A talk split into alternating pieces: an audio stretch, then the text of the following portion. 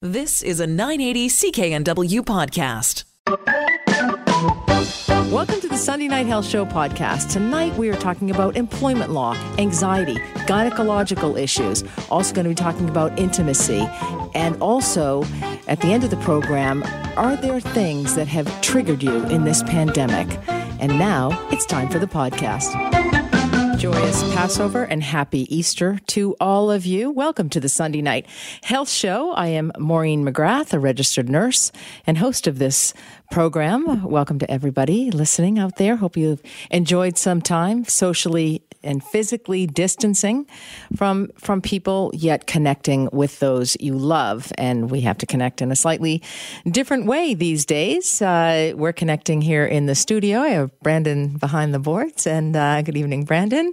He's in an entirely separate room than i am. We've wiped everything down. We have microphone socks the whole nine yard The COVID 19 situation is an extraordinary time in our country and the world, and I will continue to help you navigate through the masks, the myths, and the mayhem as we learn more and more about this virus. This devastating virus has killed thousands around the world, and that number is increasing rapidly, exponentially in some areas, yet in other areas, because of our good behavior, which is important on Easter Sunday, um, we have seen a bit of flattening of the curve in certain areas. And we'll be talking a little bit about that tonight on the program. Remember, the show is not a replacement for a visit. And these days, it's a virtual visit to your doctor for whatever ails you. But you know what? Some people are still afraid to go to emergency departments or to even feel that they're going to put any added burden on the healthcare system. We're going to be talking about that tonight as well.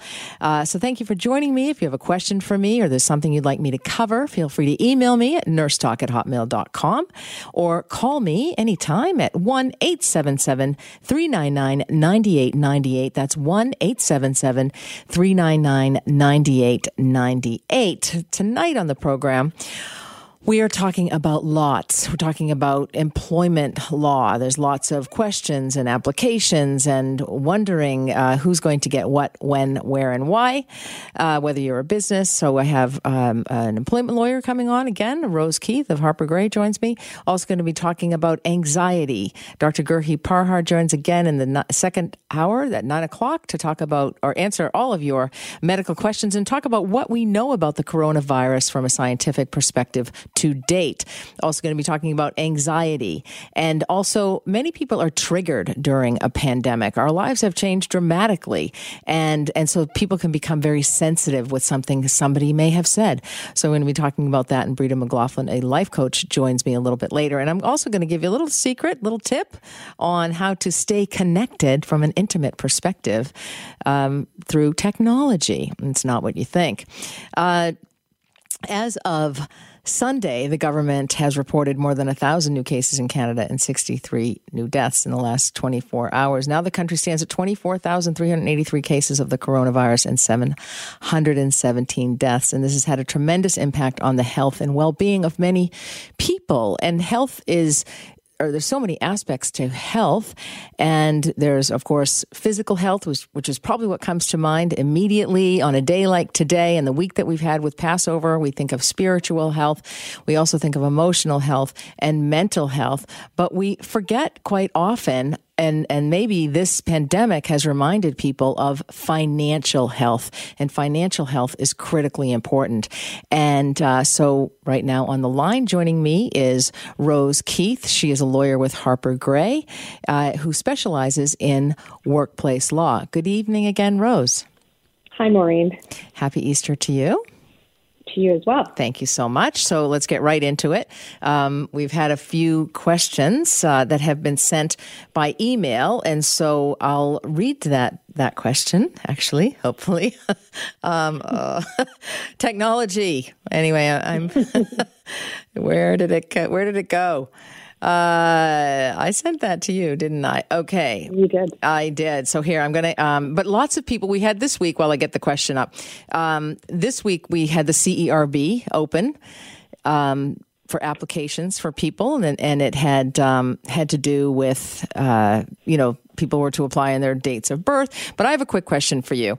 I know that one of the requirements was um, one of the requirements was that you had to have earned five thousand dollars. You had to have lost income due to um, COVID. But on that five thousand dollars, does that have to be um, income, like uh, taxable income, or could it be dividends? Is there a differentiation between that? I don't know that the government's clarified that. Oh, okay. All right. Yeah. Excellent. I haven't seen anything on that. So, okay. Thank um, you. And and the worst that would come is if somebody did get dividends versus cash or you know um, then i suppose they could it would just be clawed back by the government in a year from now yeah and yeah. you know the way that that program has been set up it has been set up for self-employed people who are the ones who are probably getting dividends so I, I think as long as it's income on your tax return, which a dividend would be, mm-hmm. you'd probably be fine. Okay.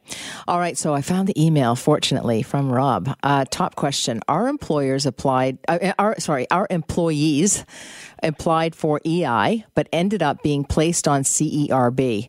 I am looking at the opportunity to bring them back for two months due to the recent 75% wage subsidies. We do we have a few in-house projects that we can work on, but zero sales since we are given the industry that we're in.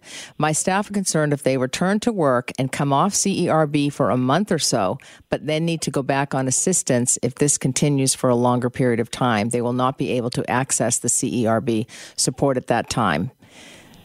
What What are your okay, thoughts, Rose? Of, a couple of key things to have in mind there. So the whole point of the Canada Emergency Wage Subsidy, which has gotten parliamentary approval, is to allow employee employers to bring employees back and to put them back on the payroll, whether you have work or not. Um, the requirement is that you have to have a 30% reduction in your revenue. Um, and if you do, then the government will subsidize 75% of the earnings. They ask that if you can, you uh, top them up to 100%. There's no requirement that you do. So, um, any employee that you've let go, the government's stated purpose on this is so that people get reemployed. And of course, on the wage subsidy, they can make they they'll end up getting 847 a week as opposed to 535 a week that they would or 500 that they would get on the C, CERB. So they're in a better position. But if ultimately, despite the existence of the wage subsidy and despite the existence of the um, of the ability to take advantage of as well the a refund of Canada Employment Insurance benefits and um, uh, EI payments that are made by the employer. If despite that, as an employer, you felt that you had to lay them off um, at a future time, I think it would still be the same test will apply you know, have they had adverse job related consequences because of COVID 19? Have they lost their income? Are they 15 and over? And have they had an income of $5,000 over the last 12 months? So theoretically, they could get go back. But the important thing to keep in mind is that the wage subsidy, it's not contemplated that all these people that are coming back to work are actually working. It's just that they're going back on the payroll. So they don't necessarily have to work. No, no. Okay. Uh, so this gentleman sounds as though he has worked for his clients, uh, for his employees from clients. Yeah. And so, yeah. would he then? It would be his decision whether he would top those employees up to the hundred percent, up by the That's correct. twenty five percent. Um, so that's interesting. I didn't realize that people didn't have to be working. It's just really no, sounds like. So is it just to keep businesses open through this time period? It's to keep employees connected to their employer, so that when this all lifts and we're able to go back, people still have that relationship with their employer. Businesses are ready to go, and they've still got the employees. Oh, very interesting. Okay, he has another question here. Also, I have a few staff that we would only be able to bring back for 10 to 20 hours a week on the 75% wage subsidies. Unfortunately, it seems that they would presently lose all their CERB if they received any work. Are there any options that might allow them to return for a smaller amount of hours but not forfeit all of their CERB monies? Might this be something the government would look into? And I know you're not a government lawyer. yeah, bring them back on the wage subsidy bring them back on the wage subsidy. Yeah. Even the 10 to 20 hours a week. Yeah. Because they actually don't have to work, as you said. They don't have to work. So it's not about the amount of hours they're being being not brought about the back hours. for. Very interesting. No. No, the government's aware that a lot of these businesses have shut down. Okay. Like that, they're aware of that. And um, what they want employers to do is bring these employees back on the payroll, regardless of whether they're working or not. It gives the employee more money in their pocket than what they have in the CERB. It keeps them engaged with their employer and it makes us ready to go when we're able to do so. Right. And and typically in any business there would always I mean I can't imagine a business that would have nothing to do. I mean, it's nice for people to get paid and not have to do any work, but most businesses would have some work, whether they're going to scrub the place down if it's a restaurant or Yeah. re- redesign things or do some planning or financial work. I mean, I know a lot of people whose finances are not in order um, even prior to this, so that you know they needed to get their taxes in order, you know, back taxes in order in order to file or to apply. Sorry. Um, so there would still be lots of things, but it is that connection with the employer. I, I did not realize that. Yeah, that's great. Yeah. And it'll be great for the employees to have something, right? So Oh. to have that little bit of contribution to their, their workplace is fabulous for everyone. That's right. And then they can pay rents and, and this kind of thing. They can actually Yeah. participate in the economy a little bit, which is going to struggle to come back, I would imagine. Okay, Rose, those are excellent questions and excellent answers. If you have a question for my lawyer, Rose Keith of Harper Grey, employment lawyer, she's my lawyer now, no, on the air. I can't afford you, Rose. Welcome back to the Sunday Night Health Show. Maureen McGrath hosting this program. My guest is Rose Keith. She is a prominent employment lawyer at Harper Grey. She joins me on the line to answer your questions. Hello again, Rose. Thanks for hanging on. Hi. And I do want to say, I was joking before about um, lawyers and um, you being a lawyer, but everybody has been struck by this. I, you being a lawyer, and then I can't afford you, but you know, there's really nobody whose business hasn't been affected by this in some way or another. Yeah. Yeah, and so I I didn't want uh, you know to sound as though I was being callous um, at all or insensitive to the fact that um, that everybody has had. Uh, Negative impact here. So, um, I have another question for you here. Uh, here's one. Writing on behalf of my son, he's been working with in a healthcare type industry as a casual employee for the past couple of years. The area he is working has scaled back drastically due to COVID 19, so hours are few.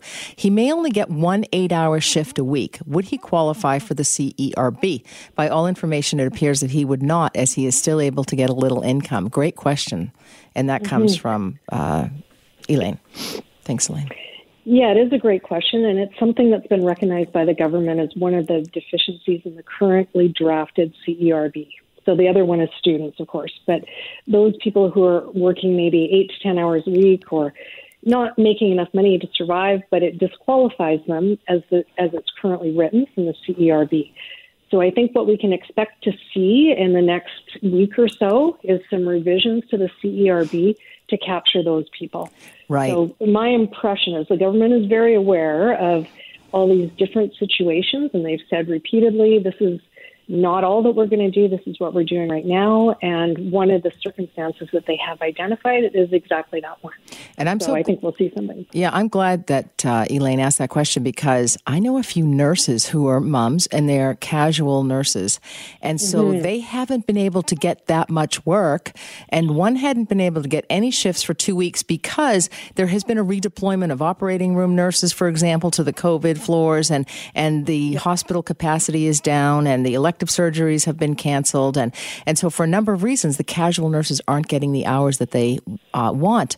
And so should somebody say as a casual, uh, well, I'm just not going to pick up that shift and I'm just going to go straight to the CERB? Is that an option? Um, well, your nurse friend that you've referenced, the one who hasn't had work for 14 days, she would qualify for the CERB. Okay. So if you've had an interruption of earnings for 14 days, you qualify. Okay. For other people who can pick up some work, and especially if they're in an essential service, I think what we'd all like to see happen is for them to pick up that work where it's needed and for there to be a change to the CERB, which I'm expecting this week or next week. Oh, that's fantastic news. And I have another question here for you. I work as a carbon fiber technician, and it is very much non-essential job manufacturing company. We do try to follow the rules with social distancing and cleaning as much as possible. I rely on transit as my brother needs our car. We share more for his work. We've been given instructions from HR department for coronavirus, and quite a few people have taken time off to go on EI. However, I am just hearing different stories about what we can do. We were told you can self isolate for two weeks if you have a fever, cold, and then come back after two weeks. Then people who applied for that are saying, no, you do not need to come back. You can stay home, collect EI, and be indecisive to work as the feds want you home. Then there is what Plan EI is what EI plan do you apply for? Apply for regular benefits if you only self isolate and feel unself, unsafe to ride public transit, or apply for new Canada emergency funds. Anyhow, I just know my mother is wanting me to stay at home as she has poor health. I can find it, I find it confusing as heck. I plan on just applying for something after Easter. Thank you, John, for your question. Just apply for something, John. I like that. That's what I would do. There's a whole lot of stuff in there. So basically, if if you are not working because of COVID 19 one way or another. So, whether it's your self quarantining, your business is shut down, um, you, you don't feel safe going in because of public transit, as long as you haven't voluntarily quit your job, which he's oh. not talking about doing, then you would apply for the CERB. Oh, that's great. That's excellent advice. I did not realize so, that. Myself. Yeah, in fact, like even parents who have to stay home because their kids are home now, they're entitled to the CERB if they can't work because kids are home because of COVID 19 and there's no childcare available to them. That's right. And so, if people had further questions for you, Rose, although I would like to bring you back on the program because as the programs uh, the feds, you know, up their game here, although they've been yeah. extremely generous, um, you know, I'd like to have uh, you be able to answer questions. But how could people get in touch with you if they wanted to?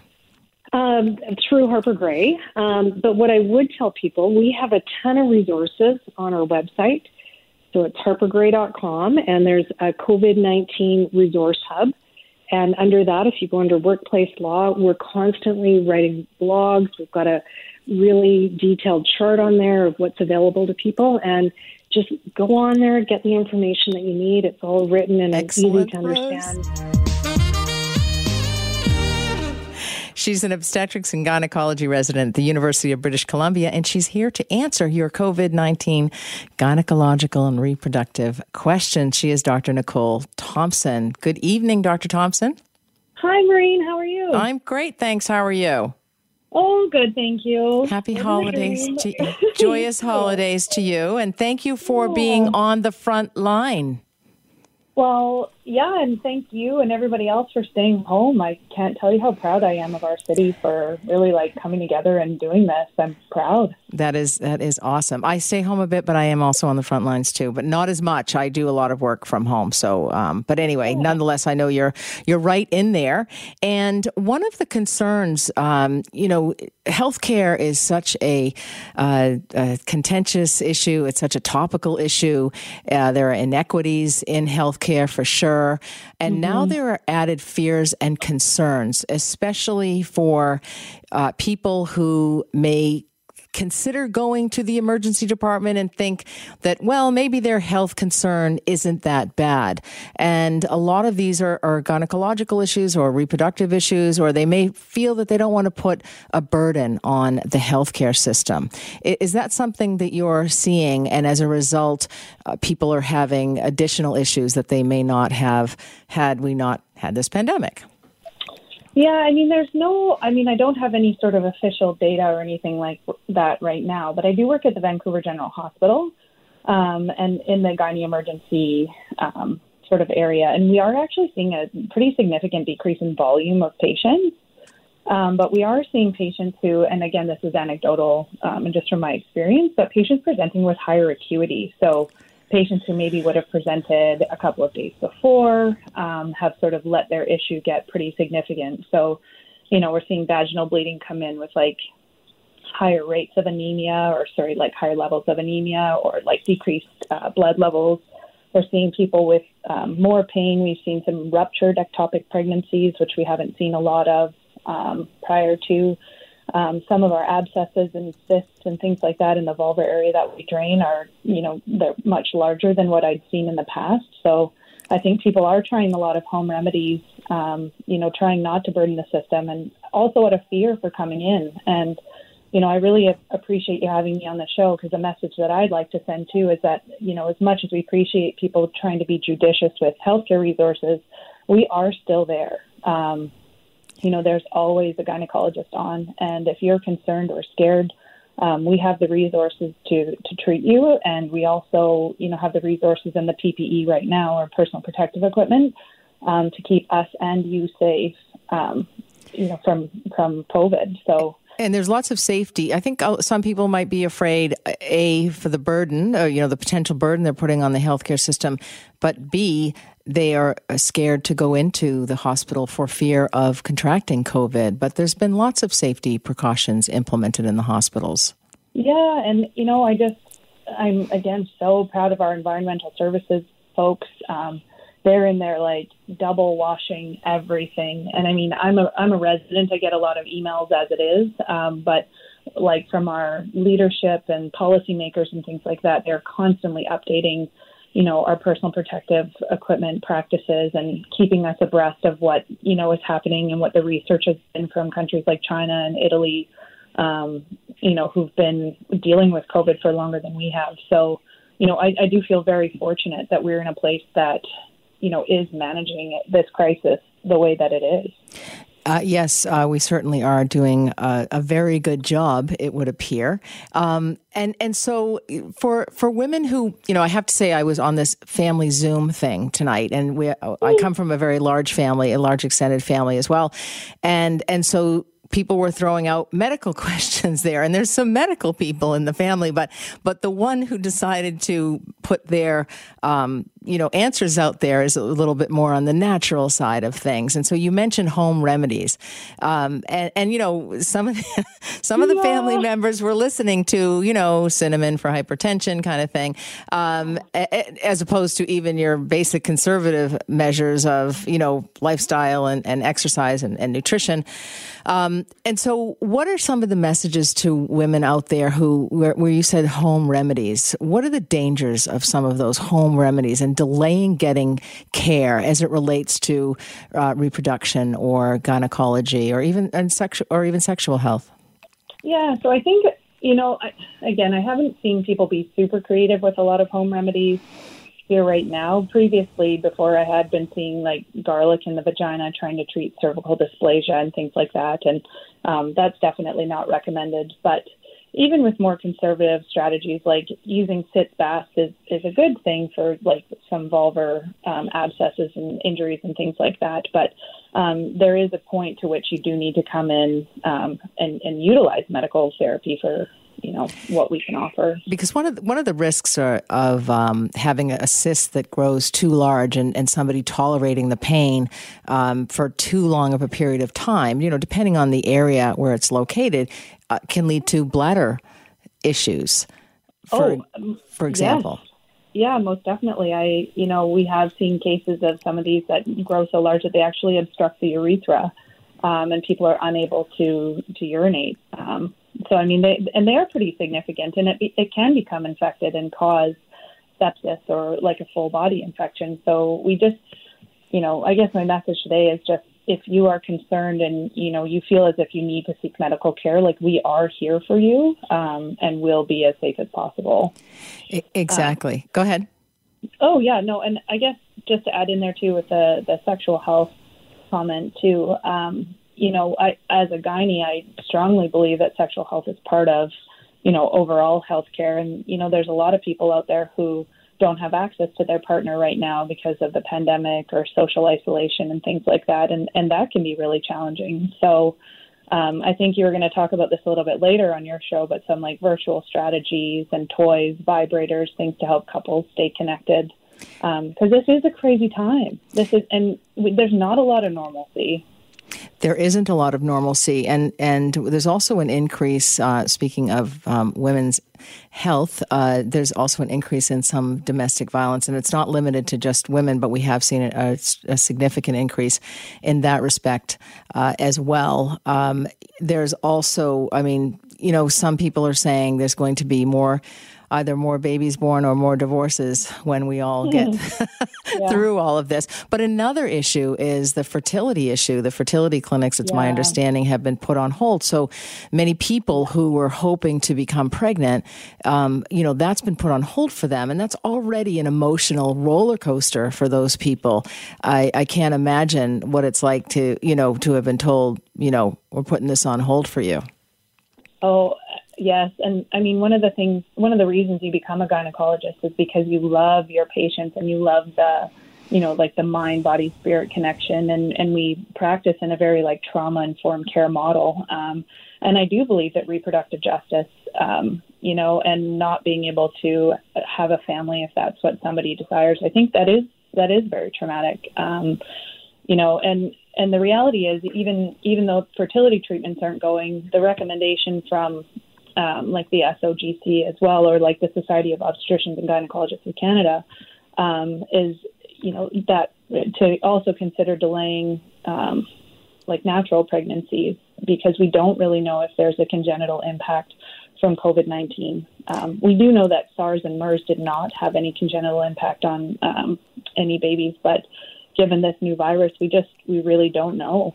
Um, so yeah, we don't know because we don't have the numbers and we don't have the studies. There's been a very small yeah. study of, of 29 uh, people who have um, had COVID and um, were pregnant, um, and and that was a very very small glimmer of hope. Nonetheless, you know we look for the light in the darkness.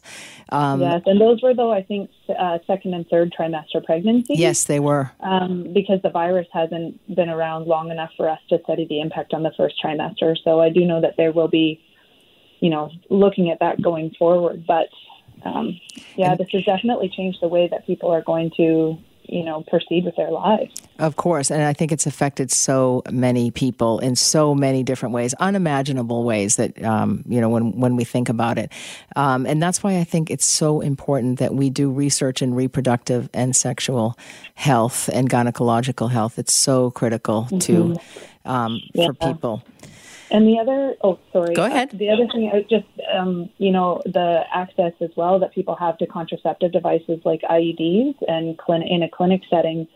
Um, I know that that has changed as well, um, and people aren't seeing their primary provider as often as they used to to, you know, have access to contraception. So I think that's also a concern. But um, again, to everyone who's listening, like your gynecologists are out there, we care, um, and you know, we want to make we want to make this possible and we want people to have access to contraception um, and reproductive justice. So, um, yes, please reach out. Yeah. yeah, and we're trying to just carry on as normally as possible. Is is the message I'm if normal is a word, uh, yeah, the message yeah. I'm getting from you, if we can, your health is your wealth, and and every aspect yeah. of your health, whether it be reproductive, sexual, gynecological, emotional, spiritual. Um, yeah. Yeah. Exactly. yeah. Well, doctor, just, oh, go ahead. Oh, sorry. No, no. I just the the collateral damage from this is you know something that we're also going to have to continue to study going forward. But um, you know, the from what I understand in my experience, um, you know, at my very junior level of training right now is that, you know, the policymakers are looking at this as well. And from an OBGYN perspective, they are, you know, looking at how to reschedule elective ORs that have been canceled um, and to try and get people the care that they need so that they can live, you know, happy, healthy, productive, and stimulating lives. So I'm so glad you brought that up. I was talking to a friend today, and I said, you know, because they're they're talking about bringing the economy back, stimulating the economy, and you know, getting people back. Where, where should we start? The grocers, the you know, or the restaurants, or and I think we need to start with the elective surgeries, especially for those yes. those people who've been in pain, whether it be physical pain, emotional pain, um, and so I, I think that's a great place to begin.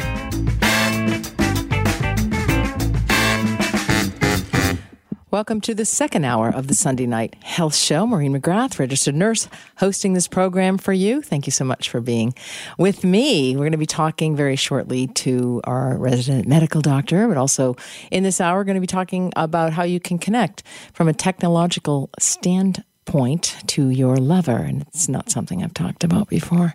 Um, and also triggers, those triggers that occur during this pandemic. But right now, he's clinical professor at the University of British Columbia, occupational physician, medical director, Adult ADHD Center, Pacific Coast Recovery Care. He is Dr. Gurdeep Parhar, and he's joining me once again to answer your questions about COVID 19 and your health.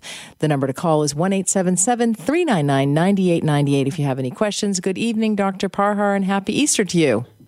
Good evening, Maureen, and happy Easter to you as well. Thank you so much. Thanks so much for joining me here on this program. Uh, I know that you uh, have a an ADHD center that you are the medical director of, and so I, I had a question uh, about people who have been diagnosed with adult ADHD and how difficult is life for them? What challenges do they face in a pandemic? I know that it's not, uh, life isn't as easy, if you will, as before, and even wiping everything down and remembering to wear, do we wear a mask in, out, put on gloves? Uh, you know, should we be shopping just once a week? Can they remain organized to do that once a week for their grocery shopping? So, what are some of the challenges somebody with that might face? Yeah, great question, Maureen. I think um, people with ADHD, but just in general, tend to have challenges with focus and concentration, and, and people with adults with ADHD and children with ADHD do a lot better when there's structure. Structure meaning regular timed um, eat, uh, eating schedules, studying schedules, work schedules, exercise schedules, and now with everybody being at home and not leaving their homes for school and work, that's uh, there's a big risk that that structure and that organization's gone. So people are at risk for their function deteriorating unless they can put that structure and some discipline around themselves. And you just you touched on the other part, and your previous guest was speaking about anxiety. People with ADHD often have comorbidities of anxiety and, and other and other issues like obsessive compulsive disorders and other things as well. And so it's important um, that when we're talking about all these fears around us, infections and people dying and people being hospitalized, that we also think about uh, sort of emotional wellness. And people with ADHD are just uh, that much more prone to it, prone to getting anxious. Exactly. And I saw something, I read something along the way, and thank you for sharing all the articles you've been sharing with me. I really appreciate it. But even uh, people without adult ADHD, in a pandemic like this, I, I, happen to be a creature of habit, which is why this was attractive to me, this appealed to me, this particular article. And it said, you know, I, have been known to eat the same thing for two years in a row, every meal, um, pretty much the same. And so I kind of live by a routine. And, and it did recommend for good mental health in this pandemic that anyone, regardless of whether you've been diagnosed with ADHD or not, that it's a good idea to have that routine, you know, getting up, showering, making your bed, you know, answering your emails, eating your breakfast, whatever it is, and exercising. And, and do you feel that's an important um, aspect of this pandemic or dealing with this pandemic? Absolutely. I think for everyone's well being, um, just the idea, all these days run together. So it's funny, even before this long weekend, Maureen, everyone was talking about there's a weekend coming up. And for those of us, the weekend days seem almost the same as weekday days, right? Because exactly. they're, all, they're all sort of running together. It's not a, and so, you know, if day, three days have gone by and your partner says it's time to shower, it's me, it means, it means that you haven't been probably taking care of, uh, not, not mentioning anybody in particular, Maureen, but somebody says, you know, it's time to, time to shower or brush your teeth or, you know, get out of the house or maybe those sweatpants need to be changed now. Right. Is that you know? So so to answer your question, I think we all do better when there's a schedule, and let's not forget some of those um, things like meditation, breathing exercises, yoga. You know, things that you can do. Cycling. Um, remember the, the two meter distance, but you can go outside, and and I think that's important. It's also important to think that you know there's some work life balance still going on. Just because you're at home doesn't mean you're working 12, 10, 12 hours a day. Um, you know, still have those structured breaks and limit your hours as you would if you were going to work. I think that is a great point. When I was out walking today, there were um, uh, bylaw officers with pool noodles. Because that's about two meters long, I guess. and so they were making sure that people were re- staying a pool noodle apart. Yeah, and if you accidentally fell into a pool, it'd be safer that way, I'm sure. exactly. I like to use pool noodles other reasons in the pool. Okay, um, I have a question for you, and this is a little bit of probably combined. Um, question around anxiety, mental health, physical health. So, uh, this person writes in uh, Dear doctor, did I have a seizure or what else could it have been? I had not fallen asleep, and then I felt myself having extreme shaking all over, out of control. My heart was feeling out of control, racing. I tried to take myself out of it, tried to check my pulse and stop, but couldn't, and I couldn't speak. I checked my teeth in the morning as I was sure that I would have a chip in my tooth or something, but nothing. Was it a seizure? No history of that. I'm a 48 year old healthy woman, just heart palpitations during waking hours at times. I didn't wake up anybody. I was in bed alone. That could have been the problem. Uh, I was in bed alone the time, so no idea if the shaking was real or not. I that's not the easiest question. No, But- no, it's not. It's it's not, and I can understand how somebody would be um, quite anxious after having experienced that. Um, just to remind um, the listeners is that when you have a seizure, there's almost always a loss of consciousness that's associated with that. So the fact that um, the the the person called in the question wrote in the question says that they they were able to experience symptoms, whether it was the shaking or their not being able to speak, meaning they weren't unconscious. So that makes a seizure less likely. That doesn't mean it wasn't a seizure. It just makes it less likely. Um, the, um, with a true seizure, usually there's a, significant loss of consciousness. Now, there's other unique types of seizures where you don't have that. Um, without that difficulty speaking, the rest of those symptoms sounded quite a bit like a panic attack, Maureen, that it might have been some anxiety. Um, it's hard to know because there's so much more I'd want to ask. Um, but I think this would be something that you should raise with um, your, your family physician or nurse practitioner, share them, share the um, symptoms with them, and see if they want to do any tests just to confirm that there was nothing um, more significant kind of going on there. Um, but you're right to, to raise some um, alarm to it, especially because there's no one else to witness it.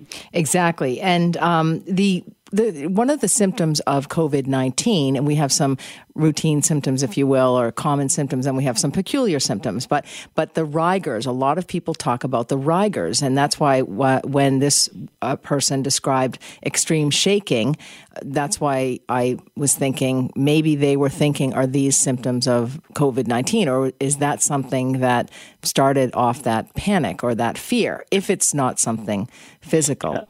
Absolutely. So we've been telling everybody since the start of this that the main symptoms are a, a cough, usually a dry cough, a fever, and difficulty breathing.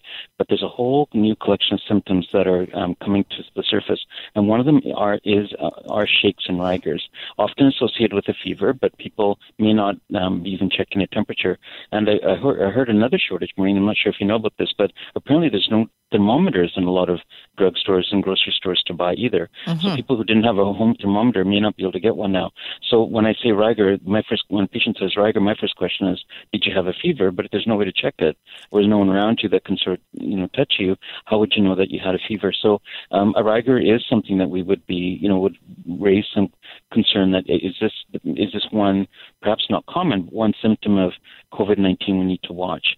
Um, and the other symptoms, Maureen, you and I have talked about this before, um, decreased appetite, um, diarrhea, and the big one now that everybody's talking about is decreased smell and decreased taste. Yes. Um, to, to some additional symptoms to just just not ignore, I guess, is the safest thing to say. Exactly. And another symptom, I don't I don't know if um, you told me this, but the other symptom was some long-term care residents who had actually succumbed to COVID-19. Their caregivers noticed that they had what appeared to be uh, red eyeshadow on and they thought that was quite a peculiar symptom, but they noticed that in a number of the patients who had died at that particular facility. Had you heard that, or was it you that told me that?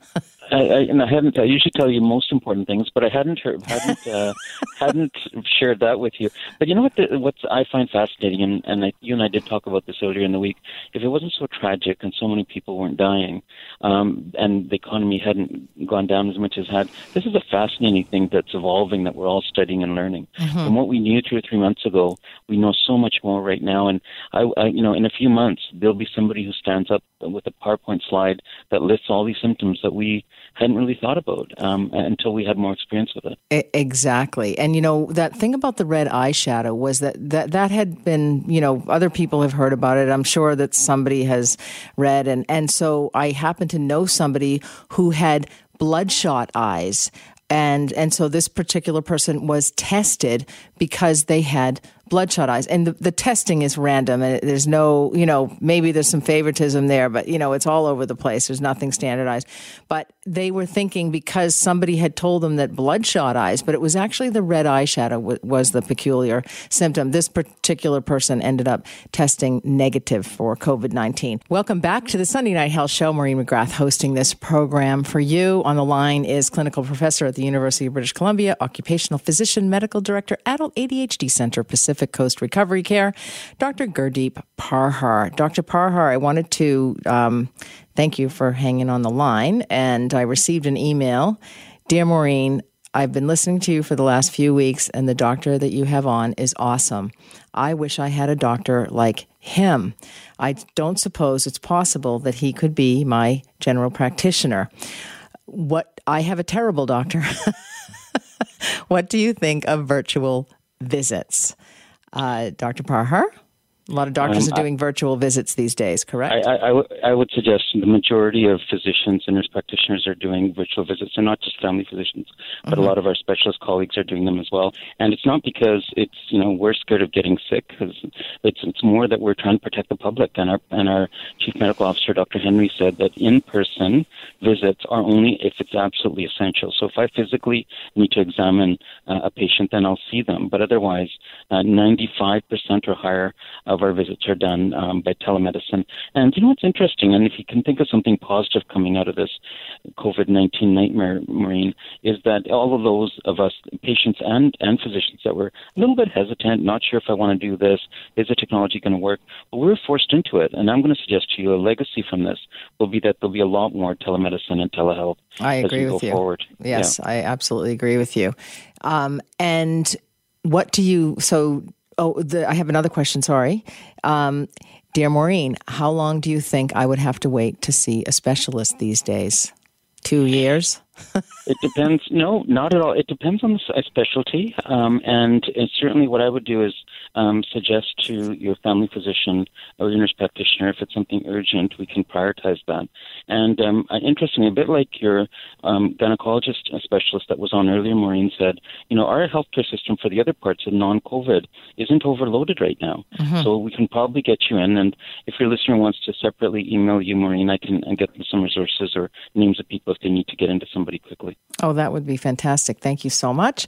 Okay, so we're five months into this, Dr. Parhar, this COVID 19 that has changed and altered and affected most of our lives. And if you have not been affected yet by it, that's you're not in the norm.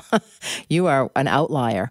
Um, but what are the some of the more critical things that we know about this virus? Yeah, and, and that's one of the challenges, Maureen, is that over the last few months, there's been a flood of information. And some of it's confusing, some of it's just downright inaccurate. But what are the things that we kind of um, now we're starting to understand? And one of the questions that's come up a lot over and over again is where did this darn thing start? And there's all sorts of conspiracy theories on various governments and militaries creating this virus. And most of that, I think, are debunked. What we've landed is the virus likely did start from bats. And what was happening, unfortunately, was that the bats were possibly being overstressed in their living arrangements or their other conditions, and they and their stress reaction caused them to expel a lot of viruses. Those viruses then went on to some other mammal or animal, and then from that animal went on to humans. There's this this this thought that started about somebody drinking bat soup is probably totally not true, um, but it likely did start from bats to another mammal and then on to humans. So that's something to, to that I think we're fairly confident about. Um, the other thing that's um, we're fairly sure about now is how it's spread. Um, we're all pretty confident that it's respiratory particles um, that the virus sits in them. The only thing that we understand more now is it's not just the big respiratory particles that come from coughing, um, sort of sneezing, you know, um, and, and those big particles, but we also are worrying now about bioaerosols, which are the smaller particles that may be and may have some viruses in them from breathing heavily, from running, um, from singing. So that's one of the dangers with this. And when people before have asked me, well, how's this different than SARS? SARS was pretty serious. Yes, SARS was very serious. One in 10 people that got it died, which is probably much worse than even COVID right now. But the difference there was when people got SARS, they were quickly in the hospital and either they lived or they died, but they didn't have the opportunity to pass it on to other people in the community. One of the reasons that this COVID 19 virus is being so successful at turning our world upside down is that there's so many asymptomatic and mildly symptomatic people in the community that are passing on the virus before they themselves get sick.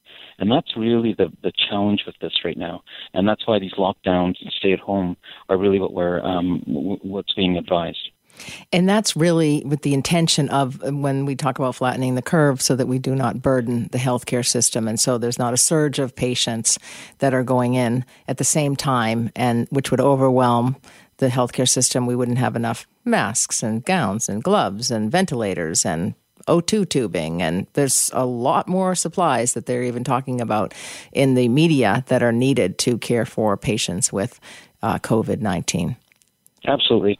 And one of the other aspect is I think we have a better understanding on, on, on what causes death.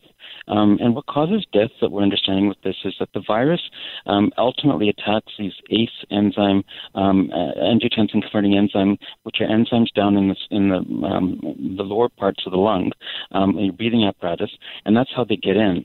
And once the virus gets in, it starts to replicate itself. It causes the lung to fill up with fluid. Um, it causes difficulty having oxygen exchange, and that that then affects the lungs and causes that cough um, and some difficulty breathing. But what we think is ultimately then leading to people getting really sick is your immune reaction to that virus. Because you don't have immunity to it, the body does this horrible and really um, um, turbocharged immune response. And that's then, it's called a cytokine storm. And it's that then goes up to the brain and causes a fever. It can go to the liver and cause liver enzymes to get messed up. It can go to the heart and cause the heart to get infected. And ultimately, this multi organ sort of um, problem exists, multi organ failure, which then leads to death.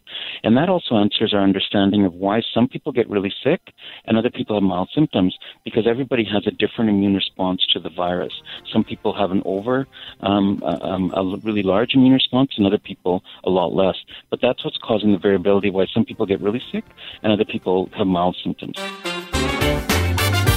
Welcome back to the Sunday Night Health Show. Maureen McGrath hosting this program for you. We're in the final stroke here of the program. Hopefully, you've had a lovely time apart from your family today. You know what? Those family events and those gatherings, they can be stressful.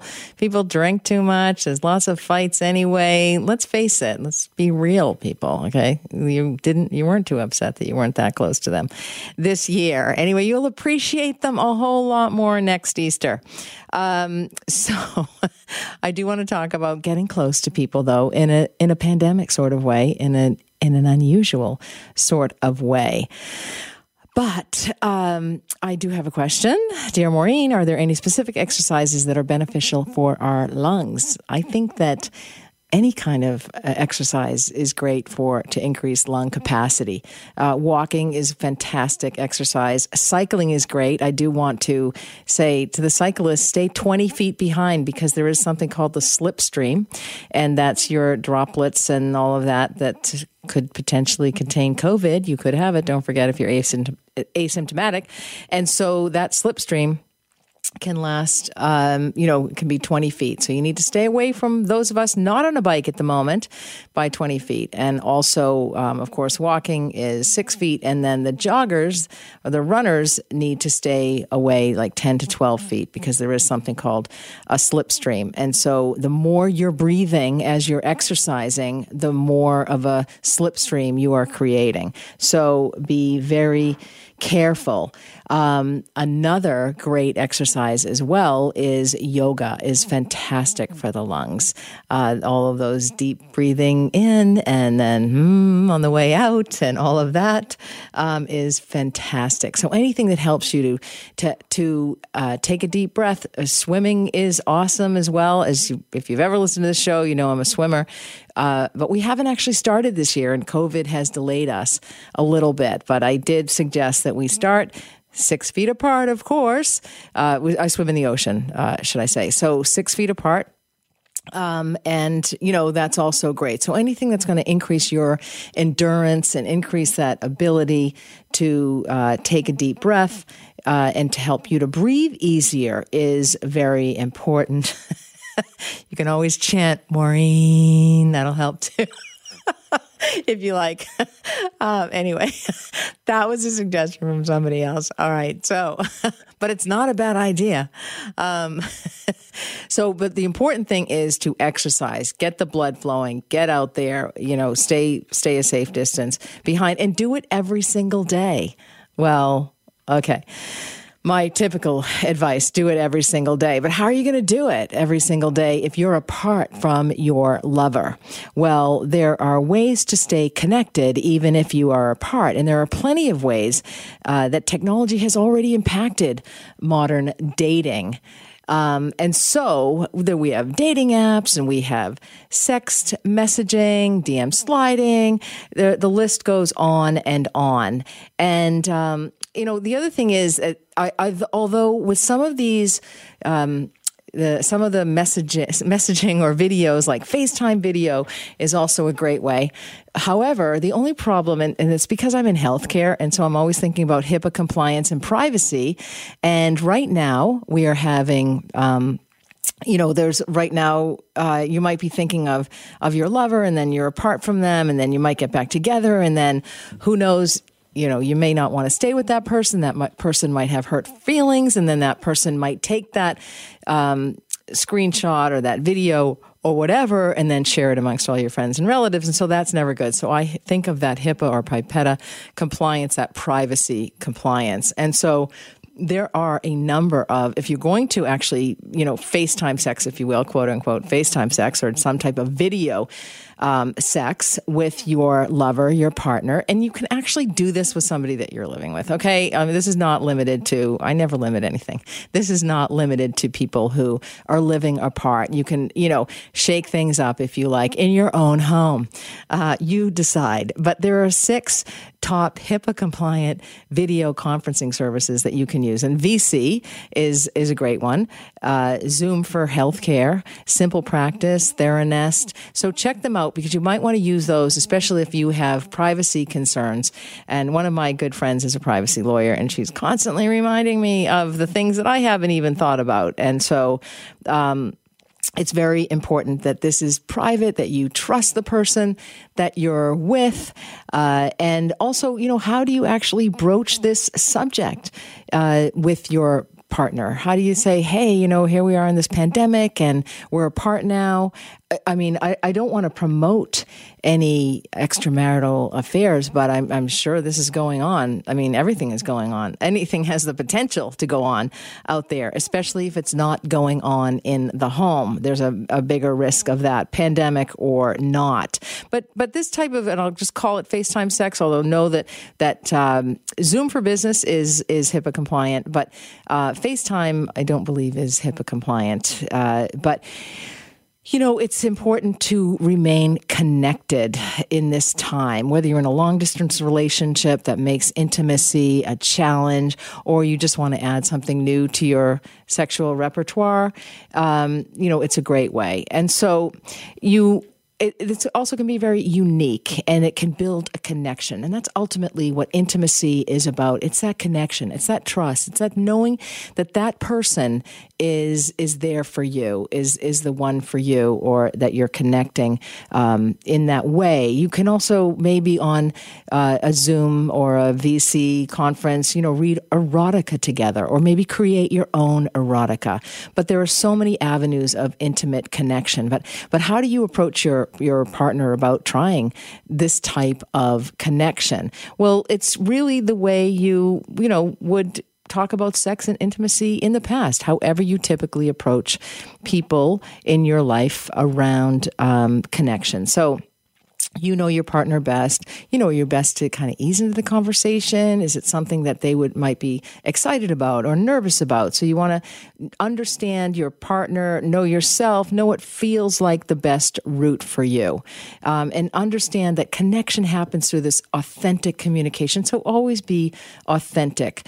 Um, when we embark on sexual relationships and, and intimate relationships, uh, you know, it, the hope is that we get what we desire. And so if we can't communicate it directly, then we may not be able to get what we want. And, and that can definitely impact your sexual self esteem.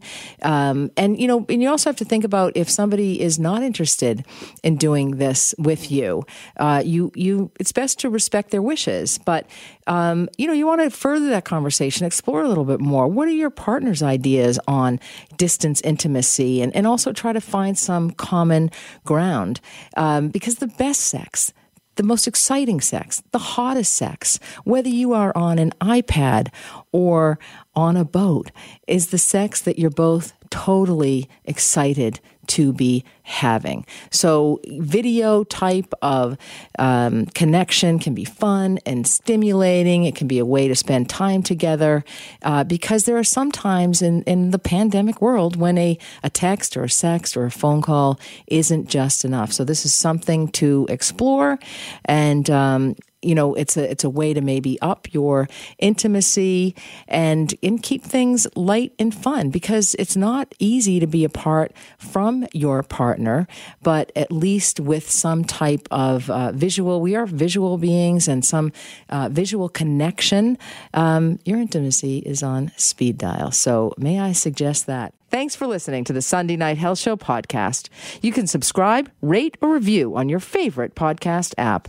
And if you've got a question about your health, the nurse is always in. So email me, nursetalk at hotmail.com, and I just might answer your question anonymously, of course, on next week's show. For now, have a happy and healthy week. You've been listening to a 980 CKNW podcast. Listen live at cknw.com, the Radio Player Canada app, tune in, Amazon Alexa, HD Radio at 101.1 FM HD2, and on the AM dial 980 CKNW.